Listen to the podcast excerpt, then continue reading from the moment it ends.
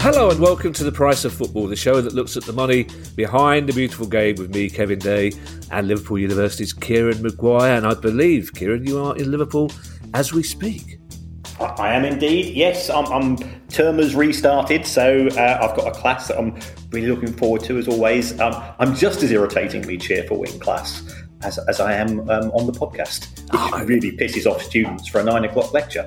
Yeah, I bet students love that, really. The, the, fact that they've dragged themselves out of bed and sirs laughing and joking and quoting Buzzcocks lyrics just to keep them happy. A band they've never heard of and their dads don't like. Uh, yeah, nine o'clock is early to be irritatingly cheerful. It's, it's quarter past one now. And it's in the in the afternoon as well. It's, um, it's amazing. I'm up before everybody listening says the same thing. Uh, you had a, an interesting day in that there London yesterday, though, Kieran, didn't you? Because you appeared uh, in somewhere you're reluctant to name as the House of Commons. uh, yeah, I, I, was in the Westminster vicinity um, and was invited to to give oral evidence to the DCS committee, DCMS committee, with regards to uh, non fungible tokens and fan tokens uh, in in the world of football. And I was there with uh, Joey D'Urso, who's one of the investigative guys from uh, from the Athletic. And, and, and, you know how you say that, you know, God blimey, policemen are looking younger and younger these days. Well, investigative journalists are looking younger and younger these days as well. Um, and Joey was very professional uh, and turned up in a suit, and I turned up in a t-shirt. Well, yeah, Kieran, I'm glad you mentioned that because I was going to have to have words basically. And uh, before that, I have to say Irritatingly cheerful you may be, but only you can make the words give oral evidence sound both sinister and euphemistic. You can't just say, I was talking to these people. Uh, was, was Tracy there? I'm guessing not, judging by the way you were dressed. No, no, it was uh, Julian Knight, who's the head of DCMS. He was mm. chairing the meeting. So I, I, did get to hear those words, order, order, at the start, and he bangs a gavel, and it was sort of very, uh, very, very, as you would imagine it to be, sort of very precise. Uh, uh, but uh, yeah, it, it, was good fun. We, I think it was uh, four MPs that that were grilling us with questions.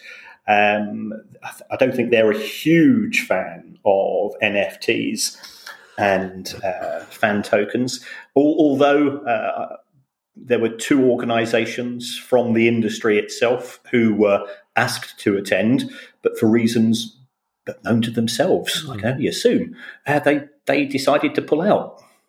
Yeah, this is where uh, the, the, difference between you and I, Kieran, because they know I'm so immature that as soon as I heard him go order, order, I'd be obliged for comedy reasons to go, I'll have two pints of lager, mate. Thank you very much. uh, uh, Joey D'Urso uh, is a great journalist. And there he was, Kieran, as you say, suitably dressed for the occasion. I have to say, the last time I was in the House of Commons was having lunch with Ken Livingstone, which just goes to show how long ago it is since both Ken Livingstone and I were politically relevant.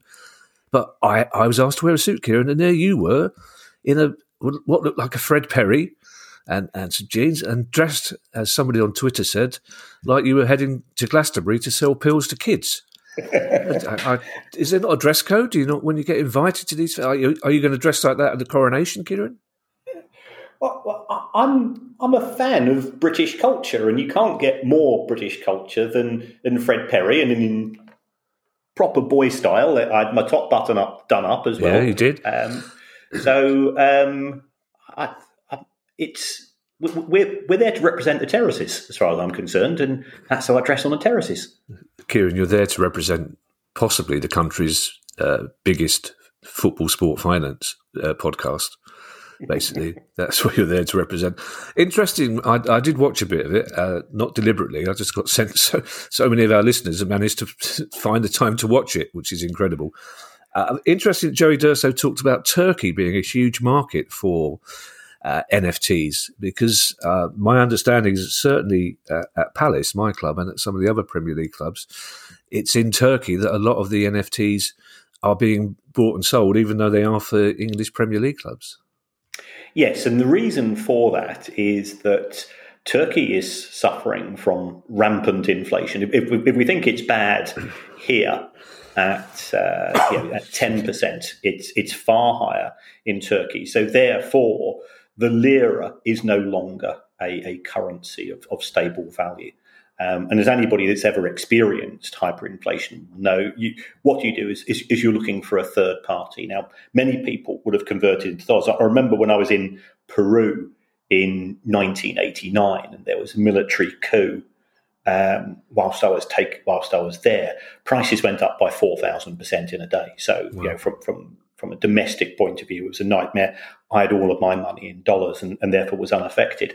But what we are seeing in Turkey is uh, some people, and uh, this this includes a huge speculative element. They're saying, well, we think that there is value in digital products, and what you see when a new product is launched is that quite quite often there will be a relatively few number of investors stroke speculators who will pile into the product itself trying to create a bit of hype trying to drive up the price and then sell um, and let yeah leave somebody else holding the baby. And and the reason why this is more likely to happen in an, an economic environment such as Turkey is that if you've got no faith in your own currency then you're more inclined to, to take a punt on an alternative.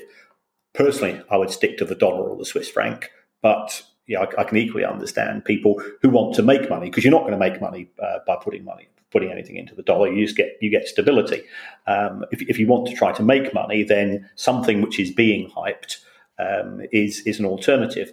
But uh, you know, as we've seen, the the level of transactions in the in, in the Palace fan token uh, has significantly fallen since that initial interest, mainly being driven by Turkey, and also the price has fallen as well. And this this isn't anti-Palace because if you take a look at the price of nearly all tokens since they've launched, um, they they have headed in a in a southerly direction.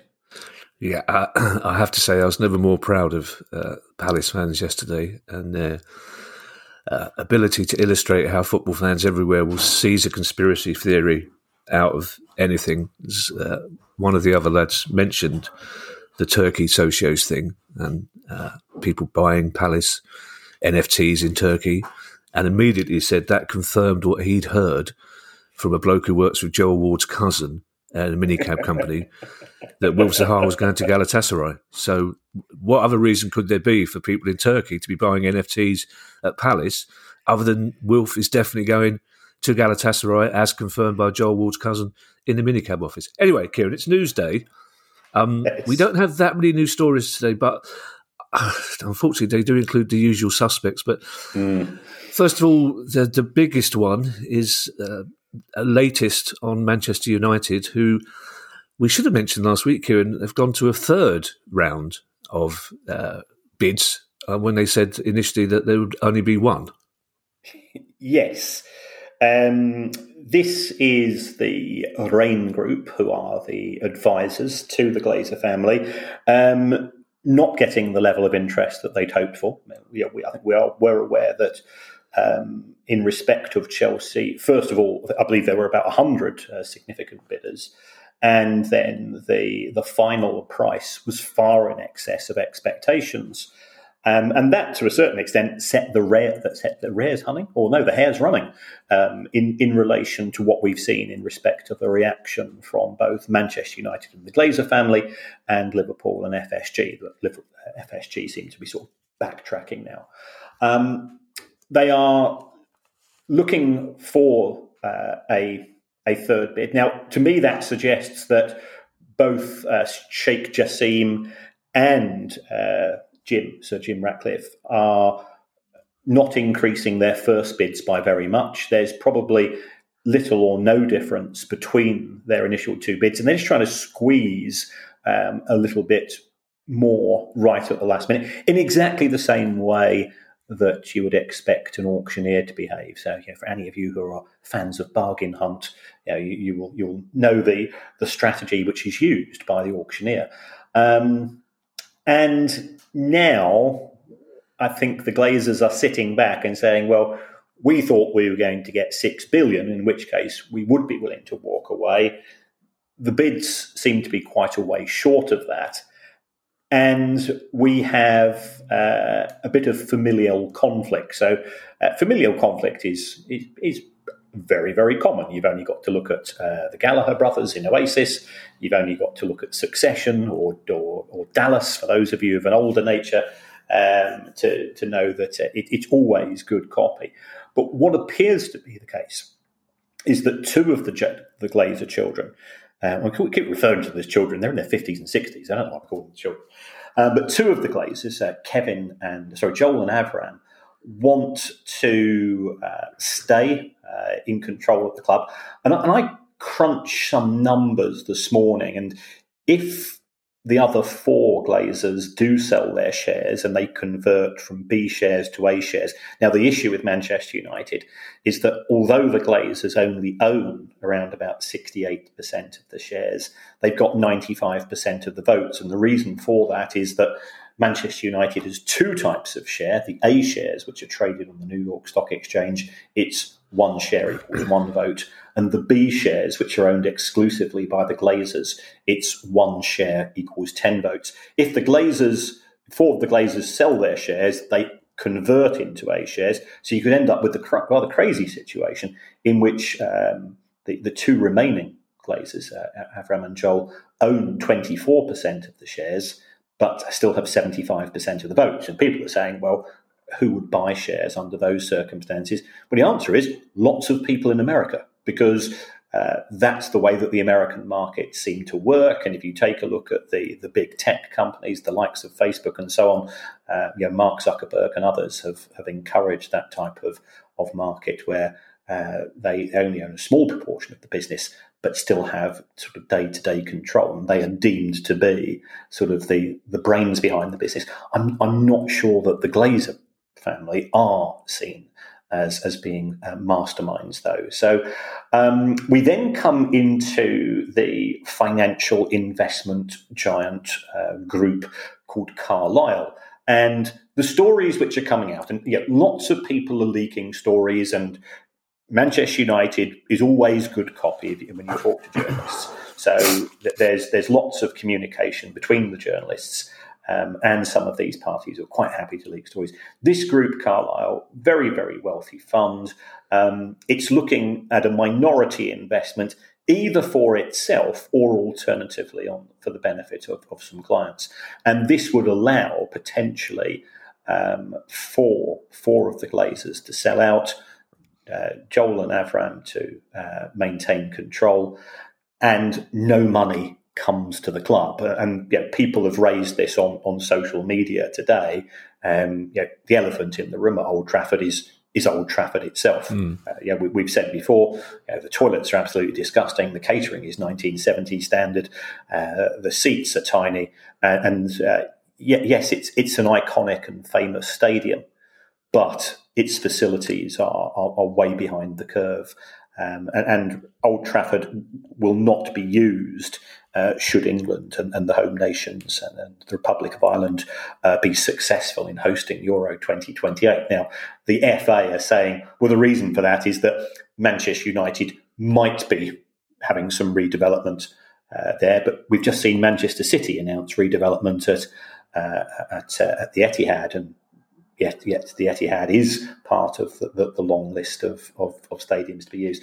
So, so that's where we are with that part of the United bid. and what's happened to our old friend, the crowdfunding attempt from the guy in Finland? Yes. Um, well, it was. Uh, it, it's the old saying, isn't it? It's it's better to it's better to burn out than fade away, and uh, he, he did that very quickly. So so this is uh, Thomas uh, Zilliacus, who uh, appeared to come from nowhere after the deadlines had been made. And I, think we were quite jaundiced, stroke cynical about the fact that you know, why is he announcing his interest in buying Manchester United effectively via social media and a press release, and nothing seems to have gone through the correct channels. So, so there was a, a, degree of scepticism there, and he, he he appeared after the first bids, and he came up with his great idea of crowdfunding in order to uh, provide uh, the the means to buy the shares off the Glazer family, but how this crowdfunding was going to take place. It was it was long on hype and short on detail. Uh, as far as his his uh, concerns were.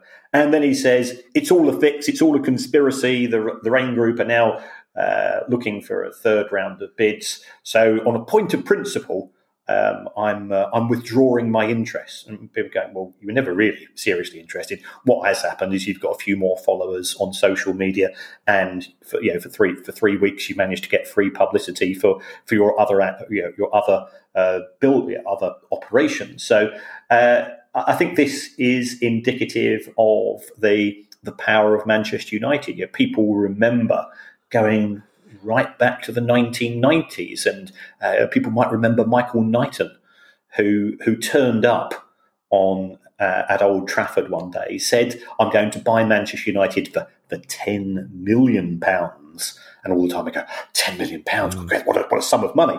He, he, he did a f- couple of keepy uppies in front of yeah. the. Uh, in front of the Stretford end. Everybody cheered him, and then of course he failed to uh, failed to materialise with the Dosh. Um, that's that's part of the romance. That's part of the the theatre and the pantomime that is uh, that is football, and it stretches back many years. I love bargain hunt.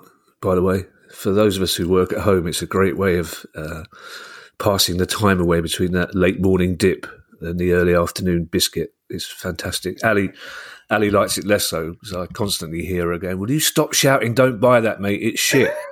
I'm trying to work. And she knows if I go quiet, it's because Catherine Southon's on. I like Catherine. Um, you, you tweeted, Kieran, a couple of days ago something that uh, confused me, not because of the way you tweeted it, but because of the way my mind works. It was about the, the share price at United uh, dropping because of fears mm. that the Glazers may be staying in charge. I, I, thought the one thing I knew about stocks and shares and people who invested in them was they, that they liked stability. So I was slightly confused by the idea that them actually staying at the club was freaking the markets. Well, yeah, I think under normal circumstances, when we don't have an outstanding M and A deal uh, on the table, you're absolutely right. But but what we have here is if you, if you go go back to Manchester United's share price um, as, as recently as last sort of July stroke August, it was around about $10.5, which was way below uh, the, the initial launch price of the shares when, when the Glazers brought the club to the New York Stock Exchange in 2012. And then they had their announcement that, oh, we're interested in strategic investment partnerships. And everybody read into that, they're willing to sell out. And then when people, when the rumours were going around, what they're looking for six billion, people said, well, six billion, you know, that works out as a, you know, a share price of, you know, $35 or something like that. So, so people piled into Manchester United shares on a speculative basis. It was a bit like Eddie Murphy and Trading Places because if I buy the shares at ten dollars and I can sell them for thirty five, I'm going to make a profit. Um, even if I buy at fifteen or twenty and twenty five, I can still potentially make a profit. And this is all upon the supposition that there will be a significant sale of Manchester United, and that somebody be it Jim Ratcliffe, be it Sheikh Jassim, will come in and they'll say, right, we're prepared to pay you know, $32, $35. And, and Manchester United's share price went as high as $27, $28. And then since then, you know, since the stories of the, the Raine Group are now turning into to, to, to market hustlers, yeah, they're trying to yeah, extract a bit more interest. When, when, the second bid deadline came and went, and nothing really happened. The share price dipped. And now the stories are circulating that we could have a situation in which um, there will not be a transfer of control and uh, there won't be a, a full bid from uh, either Ratcliffe or Jassim uh, at the price that the Glazers are looking for, then you've got to say, well, what's propping up Manchester United share price? Because it, it's not it's not the profitability. If you take a look at Manchester United's financial performance since it was acquired by the Glazer family in 2005, overall the club has lost money, mainly because of the huge amounts that it's given to the banks in the form of interest, especially in the in, in the early years of the acquisition.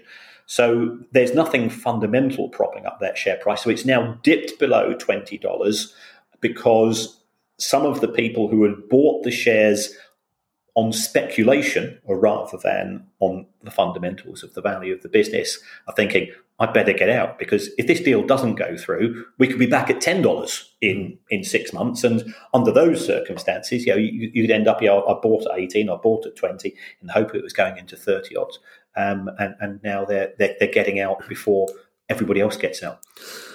Excuse me, you mentioned Chelsea, Kieran. Uh, uh, this is not a news story, but now you've mentioned it, I'd like to bring this up. I was watching BT Sports coverage of the Chelsea Madrid game the other night, and I felt a little bit like a proud father hearing Rio Ferdinand use the word amortization. Because really? yeah, because I suspect that either he or someone at BT Sport have been listening to our pod, but they were talking about Chelsea's possible FFP things and also the the problems of offloading players that are on mm. eight year contracts, uh, a gazillion pound a year. But Joe Cole actually made a very perceptive comment. I thought when he said that people like Todd Boehly and other billionaires who are buying English football clubs, they they're probably well used to having thirty high level managers on about one hundred and fifty thousand pound a week, um, but that thirty high level managers are not all competing for eighteen jobs mm. a week. Mm. He said basically what Chelsea have done is they've built themselves a squad of 30 millionaires uh, for 15 places on a match or 20 places on a, on a match day basis. So, of course, 10 of them are going to be unhappy. I thought that's quite an interesting comment. It is. I think he's, he's absolutely nailed it. There, there has been no. Yeah, remember, yeah, we always say this isn't a football show, but it, from a financial point of view, what, what they have done in just buying anybody that, yeah, I think anybody that's read Brighton Brighton Rock by Graham Greene got, got signed by them you know, uh, when, when Potter first arrived, wasn't it?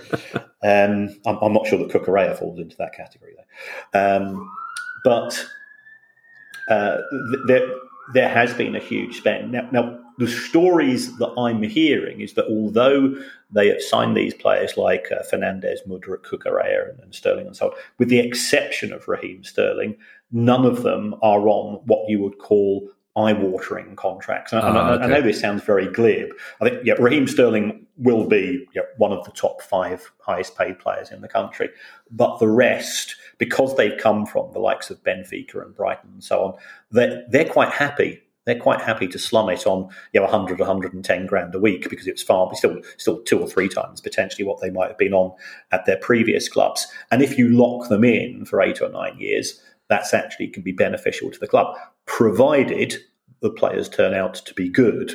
Now, if if they don't, then you, you still have a financial headache.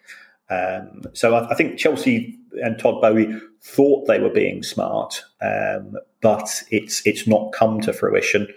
Um, I'm I've not got any sympathy for him whatsoever, and you know the reasons why, and you know the reasons why I can't say that on air. Mm. I wish we could share that, Kieran, but I, c- I can feel Guy's buttocks twitching from here.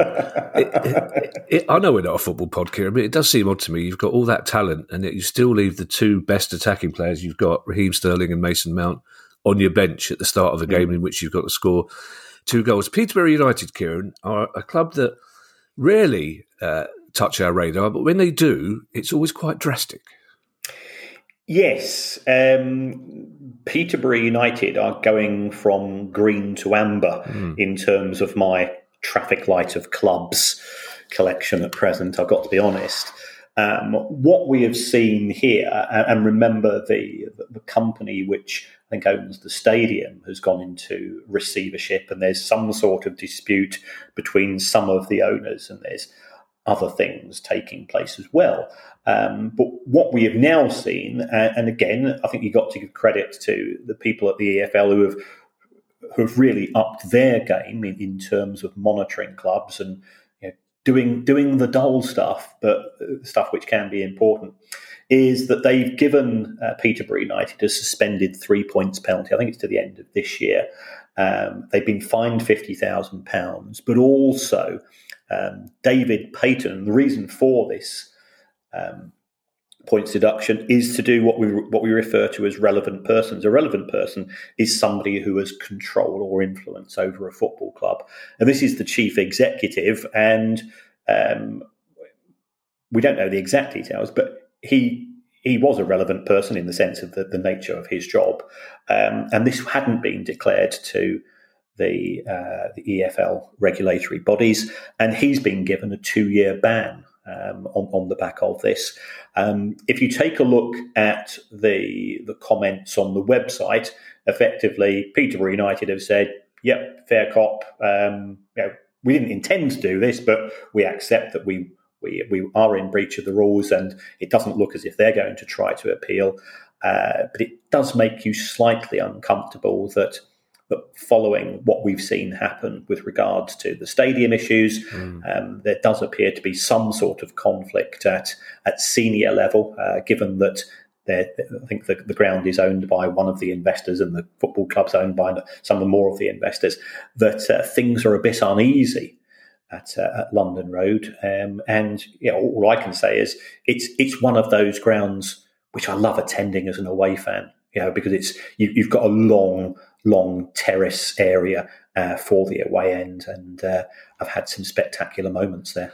Yeah, you've also got the perfect length train journey as well, because you've got if you're coming from London, because you've got time for a couple of beers, but not time enough to get too drunk so you don't remember the game. Uh, uh Newcastle, I'm talking to you.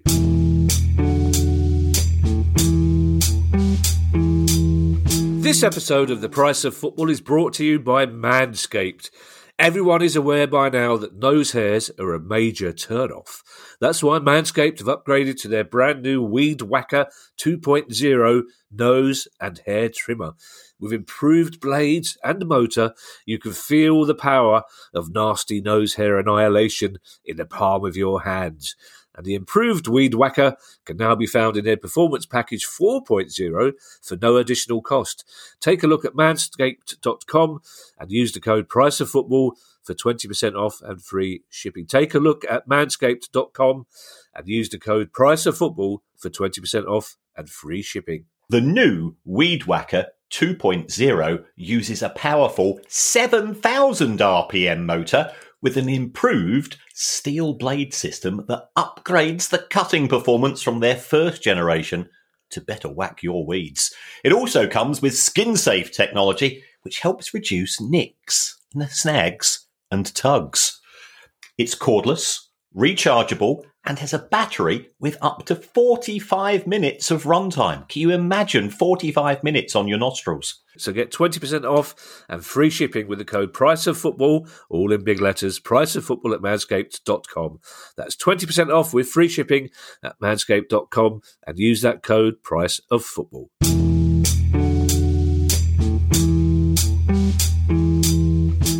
This episode of The Price of Football is brought to you by the AI powered workspace Notion. What if you had access to tomorrow's tools today? In Notion, you do. It's the AI powered workspace where any team can turn ideas into action. My career is sort of a bit like being a butterfly, and I'm always jumping from project to project. So, therefore, Notion helps me from summarizing meetings notes and automatically generating action items to getting answers to any question in seconds. If you can think it, you can make it. And Notion is for everyone, whether you're a Fortune 500 company or a freelance football finance lecturer. You can try Notion for free when you go to notion.com slash price of football. That's all lowercase letters, notion.com slash price of football, and start turning ideas into action. That's notion.com slash price of football. Hi, I'm Steve Lamacq, and every week I'm joined by Music Ally's Head of Insight, Stuart Dredge, on The Price of Music, the weekly podcast all about the money behind the music industry.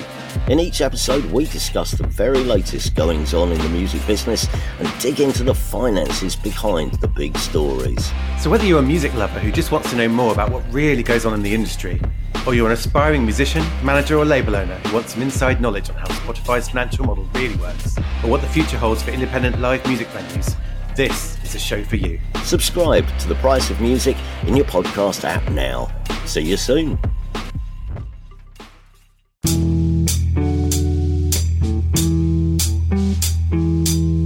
Two stories coming out of Birmingham, Kieran, Birmingham City, one involving possible new owners and one involving some possible old owners.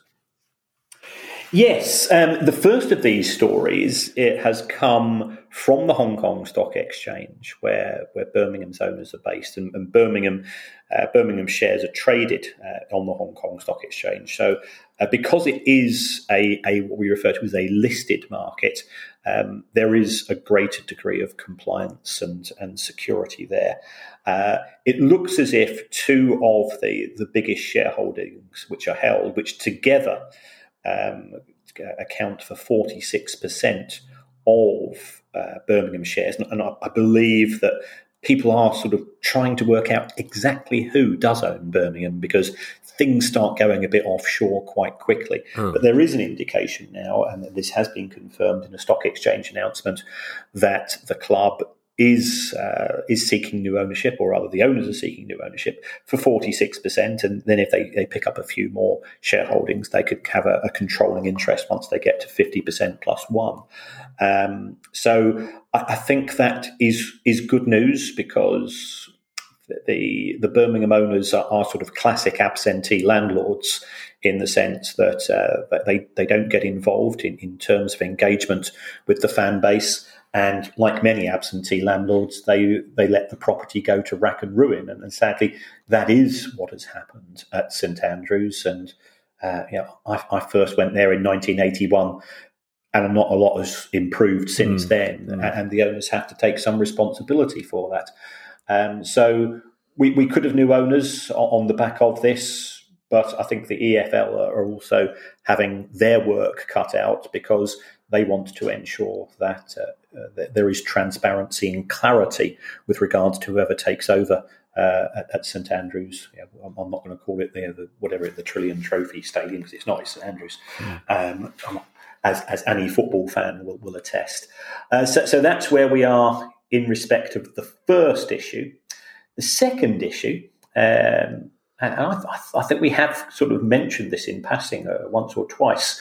Um, uh, Matt Southall, um, who uh, Charlton fans and uh, Rochdale fans, they will be they will all be having nervous ticks at the very mention of that name. Uh, he he was uh, a part owner of Charlton Athletic. His tenure there was brief and spectacular, but not spectacular in a positive way. He, he then was involved in a hostile takeover of Rochdale, um, which which resulted in a lot of aggravation um, and a lot of angst uh, up up in that north north, north Manchester area. Uh, a local businessman called Paul Paul Richardson and, and a, a, former footballer, Maxi Lopez. Um, they all ended up as running the football club um, without formally being shareholders. Um, and, and, that was in breach of EFL rules. So again, they've been given a suspended sentence with regards to their involvement as far as, as running a club is concerned. Um, Matt, Matt Southall's suspension uh, can't can't be too short as far as I'm concerned. Yeah, Charlton and Rochdale fans won't agree with me, Kieran, but there's almost a sense of chutzpah in the fact that three people who were nowhere near owning the club simply turned up at work on a Monday morning and carried on as though they owned the club. How was that allowed to happen? Well, yeah, as, as we've established, the, uh, the, the current owners at Birmingham um, have been absentee. I mean, I believe that there was a thirty million pound deal agreed in principle oh, okay. between Southall, Richardson, and Lopez right. to acquire the club, and effectively they then put into place their uh, their chosen few to operate the club on a day to day basis. So they did have operational control without having formal ownership, and, and this is why they breached the EFL regulations. Um, and I think it's it's further indication that the people who are in charge of football do have a pretty tough job. And, you know, whilst we have uh, been critical at times, um, we also have to give credit for those people who who are trying to you know play whack a mole with. It's not 72 clubs because the vast majority of clubs are run uh, in a professional manner. But uh, there are some hardy perennials, which uh, you know, it's, it's, a bit like as a teacher. You know, uh, you know it's it's a classic Pareto's principle. Eighty percent of my time is dealing with twenty percent of problem issues for the same people. Yeah, you, you mean the same people who really are cross that you're irritatingly cheerful at nine o'clock in the morning? Those ones. yes. Uh, is thirty million pounds likely to be what the club goes for now, Kieran? That doesn't strike me as a lot for a, a big club with a lot of potential. Um, I, I think that's probably a fair price, and, and the reason for that is that if St Andrews was in prime working order, then I'd say it's an undervalue. But whoever inherits the club is going to have to spend a lot of money on infrastructure, on, on bringing St Andrews back to uh, an appropriate standard, and and therefore it's a bit like if you buy a dilapidated house, you, you would pay less than market value because you say, "Well, look, I, I'm going to have to go and you know, I'm going to have to replace the kitchen. Uh, I'm going to have to go and sort of you know, knock down one of the walls because it's it's crumbling, um, and and therefore it needs to come off the asking price." Yeah, it, it takes it gives me no pleasure, Kieran, to say that we are heading for Southend United. But it, it seems that if uh, chickens are not coming home to roost for Ron Martin, they are at least flapping their wings. You can you can feel the breeze from here, Kieran. Well, you can, and you know, Southend appear on this show far too often, but this is a story in relation to um, a, a sponsor who signed a three-year deal as recently as last August.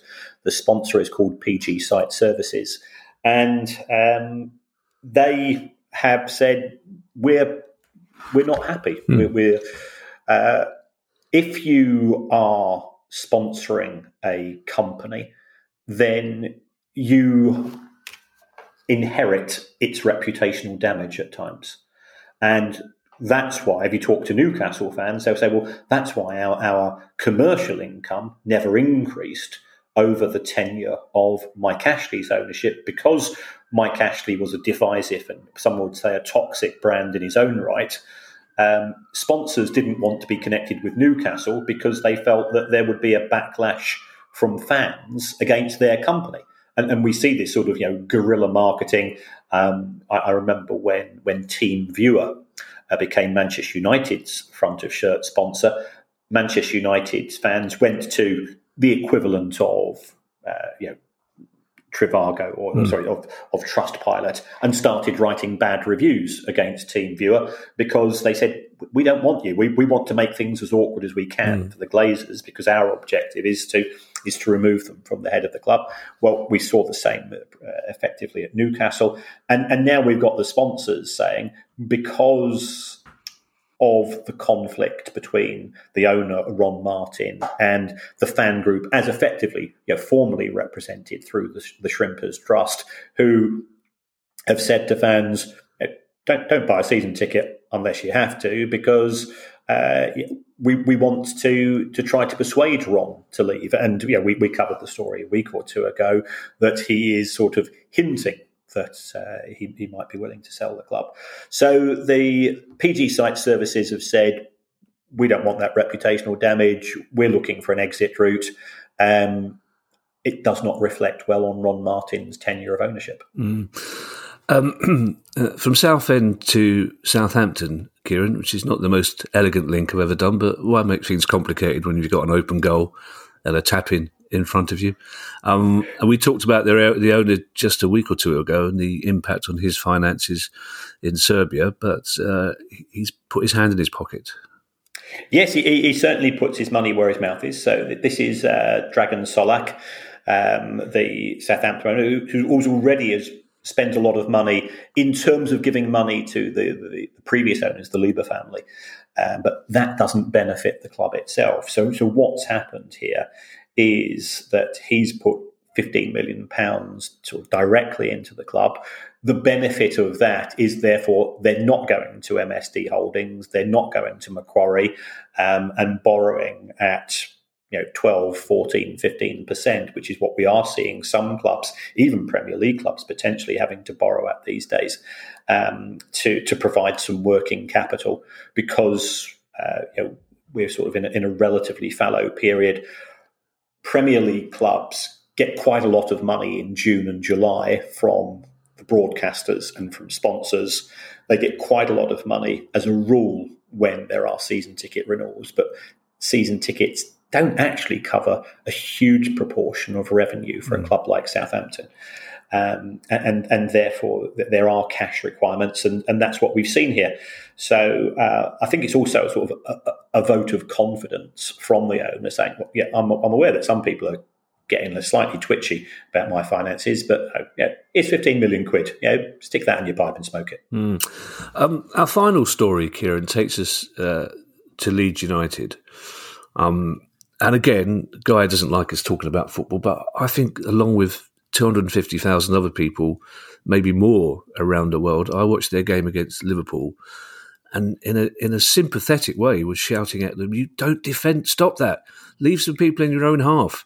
Stop it!" Because it was just, it, the only person in the world who thought that was good defending would be Kevin Keegan. That's how you defend. but, but, but, everyone in their half, don't worry about them having really speedy forwards that will just walk out. But um, while it's not a brilliant time on, on the pitch at the moment for them, their owner is being slightly optimistic elsewhere, isn't he? Yes. So Andrea Radrizzani, um, we're fully aware that San Francisco 49ers Enterprises owns a significant stake in Leeds United at present, um, with a potential view to a takeover of the club. Now, there also have been some stories running in the press that the the asking price is is somewhere in the region, I think, 400 to 450 million pounds. If Leeds United are a Premier League club, but if they are not a Premier League club, then that probably drops to somewhere in the region of 100 to 150. Um, but it looks as if Andrea Radrizzani has uh, has come to the end of his involvement uh, as as a significant investor, i.e., putting physical cash into the club, and he and he hasn't historically been been a person that has wanted to put money in. He's he's used the fact that Leeds have got a you know, they've got a big fan base. They they sell huge amounts of merchandise. They're very popular with broadcasters. They're very popular with with commercial partners. Um, but the story that's that's doing the rounds is that should he sell, uh, he's not going to pull out of football altogether, and, and he is what you might call a, a serial entrepreneur. He, he's made money in the broadcasting industry and other industries historically himself. Uh, but he's looking to acquire Inter Milan, which is uh, uh, another club with, again, you would say it's very similar to Leeds in the, in the sense, you know, huge fan base, iconic club, you know, good good history and so on. Um, Italian football, I would say, and yeah, appreciate he's, he's, he's, far more familiar with the market than I am, given given his uh, historical links to the, to the country. Uh, Italian football, uh, challenging is, is the politest way I can describe it. Uh, one of my relatives used to uh, run a bank, uh, a very senior bank in in Milan, and the the stories he used to tell me with regards to business practices. They'd even make Uncle Terry blush. Oh, really? I, I, was about to wonder. I didn't know Uncle Terry could speak Italian, but obviously, if you. Uh, um, you've taken me aback this, like the, the, thought of Uncle Terry blushing. Inter Milan, you, you say that about Italian football, Kieran, but it's quite likely that yeah, there will be an Italian team in the Champions League final by the look of it, one of the Milan teams. So if if Inter were to get to the Champions League final and who knows win the trophy, would that make them a much more expensive club to buy? Um, I don't think so because it, ultimately it's it's a short term issue. Um, in the sense that yes, they will uh, they'll automatically qualify for next year. I think they'll qualify for next year anyway. Yeah. Um, but uh, they they are a club who are re- the important thing is to appear in the Champions League on on a regular basis, and uh, you know that for a club like Inter, that, that is I think an expectation um, as far as the fans are concerned. So I, I don't see that as as being uh, a huge issue, but it does mean that they will get extra prize money. They do qualify for the, the Super Cup. And I think, in addition, this will give them qualification for FIFA's expanded World Club Championship. Mm-hmm. So, you know, there, there, are lots of potential um, positives to come from this, which will certainly tick up the price, but it, it won't necessarily put it out of uh, out of contention as far as Mr. Radrizzani is concerned. But in terms of him just making money, Kieran, rather than being involved in the Champions League or the Super League and the kudos that comes with that, as you say, billionaires do like to show off to each other. In terms of him making money, if Leeds stay up, which they probably will do, he's going to make more money out of being the owner of Leeds United, isn't he, than he's out of being the owner of Inter Milan. Well, you know, Inter Milan's got that, that entry route into Europe, which Right, Leeds okay. don't have, certainly at present. And he will have bought Leeds for 100 and potentially sell it for 400, 450. So, from Oh, his okay. perspective, Right. it's, it's, it's, a, it's a good deal. Thank you to everyone who's donated to the pod via our Patreon page. If you'd like to make a small monthly contribution to the pod, go to patreon.com slash price of football. Who knows, we might even buy Kieran a jacket out of the money we make from the Patreons. So he doesn't disgrace us all next time he's sitting in front of Parliament. Uh, if you have a question you'd like answered on the show, email us at questions at priceoffootball.com. In the meantime, I shall hand you over to Mr. Kieran Maguire for his customary farewell. Uh, well, thank you as always to, to everybody and for the uh, sartorial advice that I've been given uh, by, by many by many of our viewers. They, they, I, I, I was quite touched by the fact that they expected me to maintain standards, and uh, anybody that's ever seen me wandering the streets, um, you know, without the Baroness, I, I would look like a tramp, and she does her very best. Uh, including uh, when I go away for a few days, having to put post-it notes on my clothes because I'm so colourblind that I can't match anything up. so, so, uh, and I did escape the house yesterday with, without because I'd set off earlier without her without her knowing. Um, but there's various ways in which you can support the show, and, and uh, very thank you to. To, our friends at Patreon who are, are supporting us that way. Um, another way is, is to give us a review. It's to go on to the app from which you download the show and and to, to write whatever you think is appropriate. In fact, it doesn't matter what you write uh, as far as the algorithms are concerned. So you could even say you would rather have the show hosted by Mo Molam and Mo Johnston. And I think that would be an intriguing clash of cultures and minds. And I certainly would listen myself. Yeah, I mean there are some practical difficulties in making that happen, Kieran, but it would be an interesting, an interesting one. I, I apologise, Kieran, for laughing at your colour blindness. That's, that's uh, insensitive of me, but just the notion of the Baroness putting little post-it notes saying "Don't wear this with this." yes. Uh, I mean, you didn't even wear the price of football shirt, Kieran. I think that's what that's what disappointed us, Kieran. You did. It's not. You just wore. You have. You, you gave Fred Perry some publicity. You could I been, love Fred. I know you love Fred. I, have I've got, we all love Fred. He's, you know, until Andrew Murray came along, he was our go-to tennis player, wasn't it? I mean, it wasn't Buster Mottram, was it? It was Fred Perry. That's how bad, That's true. essentially. But you could have imagined the kudos you would have got if, if, as that guy went order, order. His next words were, "I like that shirt, mate. Where, where can I get one of them?" But no. Bye, everybody. Bye. The price of football.